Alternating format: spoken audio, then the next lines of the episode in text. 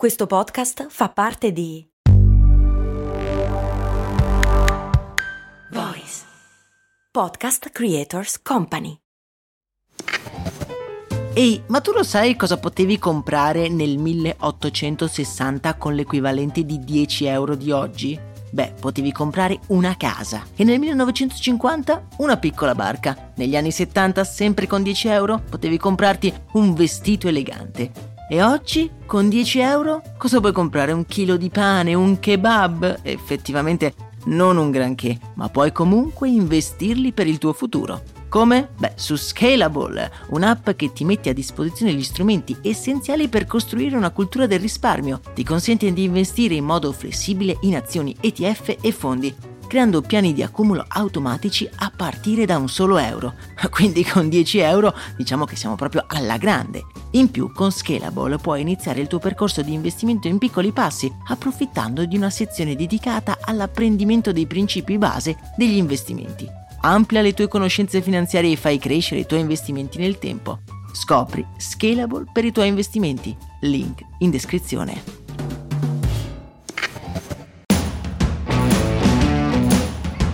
Bentornati miei prodi avventurieri di Brandy, io sono Max Corona e oggi, come avete intuito sicuramente dal titolo, parliamo di una campagna pubblicitaria che ha segnato milioni di italiani, incarnando un sentimento unico e specifico.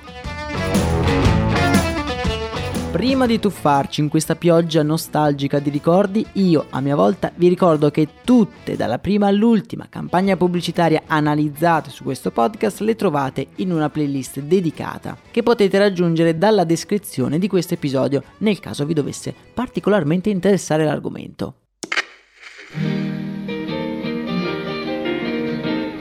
Se quello che cerchi è un cuore da mano. Ah, il cuore di panna, il mitico cornetto Cosa vi ha suscitato nella mente questa canzone?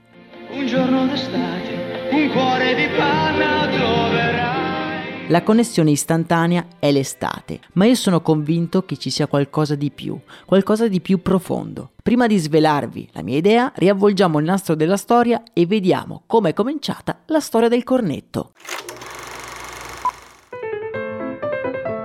Per questo viaggio dobbiamo tornare indietro fino al 1903, quando in Cadore tal Italo Marchionni brevettò il cono gelato, un'invenzione entrata di diritto nella nostra cultura di paese. In realtà l'attribuzione dell'invenzione del nostro compatriota è piuttosto controversa. Molti sostengono che l'inventore del cono, come lo conosciamo oggi, sia Ernest Amwi, pasticcere siriano che durante la fiera di St. Louis del 1904, a causa della forte richiesta di gelati nello stand accanto al suo, ha iniziato ad arrotolare la sua pasta croccante cotta in una pressa bollente per i wafer, creando dei coni in modo che il suo collega gelatiere potesse contenere il gelato.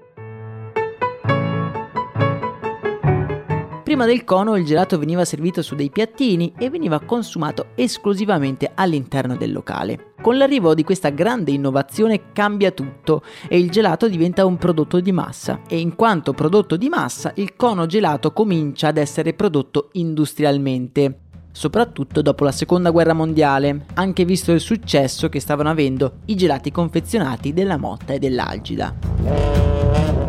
Se vi dovesse per esempio interessare la storia dell'Algida, vi lascio l'episodio del podcast che gli abbiamo dedicato su storie di brand, il link lo trovate in descrizione. Ve lo consiglio perché è una storia davvero interessante.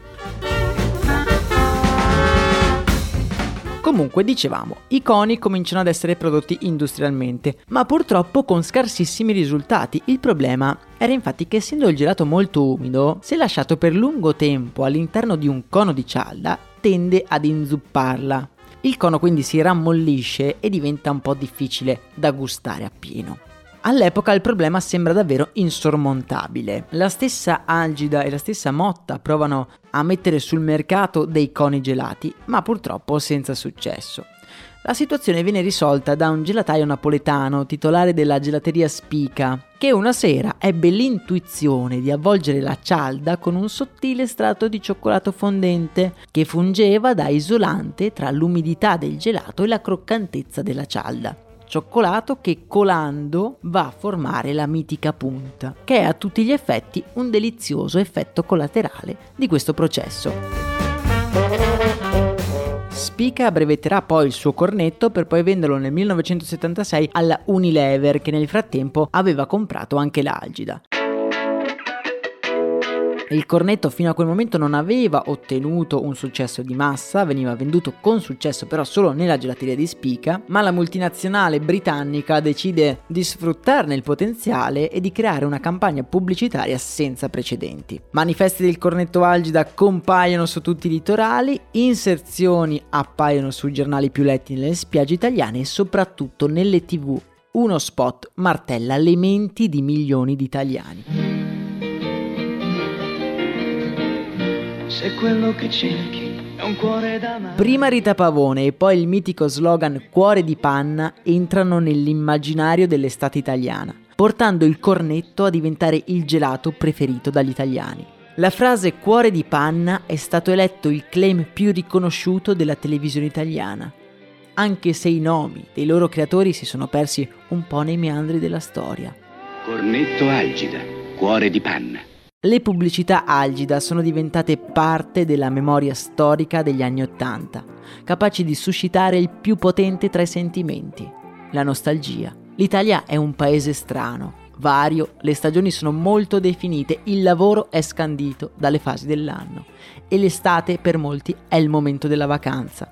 Essendo circondata dal mare, milioni di italiani affollano i litorali ogni anno e fin da bambini si creano amicizie e amori che durano solo il tempo di un'estate. Con il passare del tempo però il ricordo di queste estati vissute da ragazzi si sbiadisce, perde ogni connotazione negativa e rimane solo una piacevole, agrodolce sensazione di benessere. Un ricordo che però si rivitalizza quando prendiamo in mano l'unico prodotto che ci ha accompagnato in quelle avventure quel irresistibile cuore di panna. E questo non lo dico io perché io in realtà Max Corona non è che le abbia proprio vissute venendo dai monti del nord, ma basta vedere i commenti che ci sono su YouTube sotto le vecchie pubblicità del cornetto per capire quanto questo sentimento giochi un ruolo fondamentale nel successo di questo prodotto.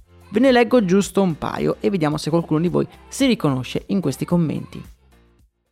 Vedere questi spot algida mi fa venire voglia di piangere per i tempi andati. Non avrei mai pensato che delle pubblicità potessero commuovermi così tanto. Negli ultimi anni la comunicazione del cornetto si è aggiornata ai tempi che cambiavano, è diventata meno romantica e più colorata, più festaiola e meno tramonto in riva al mare. Di una cosa però ne sono certo, i ragazzi che oggi stesso sono in spiaggia e mischiano amicizie fugaci, amori impossibili al gusto della salsedine, stanno contemporaneamente chiudendo i loro futuri ricordi all'interno di un cuore di panna.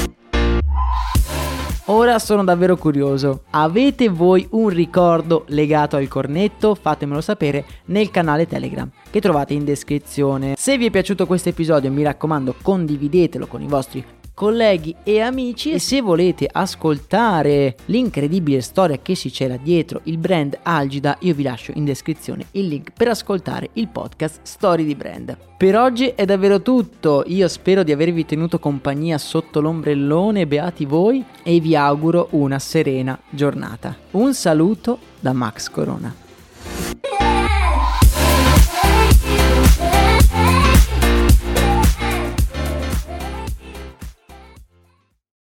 E adesso un bel caffè finito. Perché rischiare di rimanere senza caffè quando puoi abbonarti a Caffè Borbone? Prezzi vantaggiosi, costi di spedizione inclusi, tante possibilità di personalizzazione e l'abbonamento lo sospendi quando vuoi. Decidi tu la frequenza, la qualità, scegli tra le cialde e capsule compatibili e crea il tuo mix di gusti e miscele. Mai più senza caffè con l'abbonamento Caffè Borbone. Tutte le info su caffèborbone.com.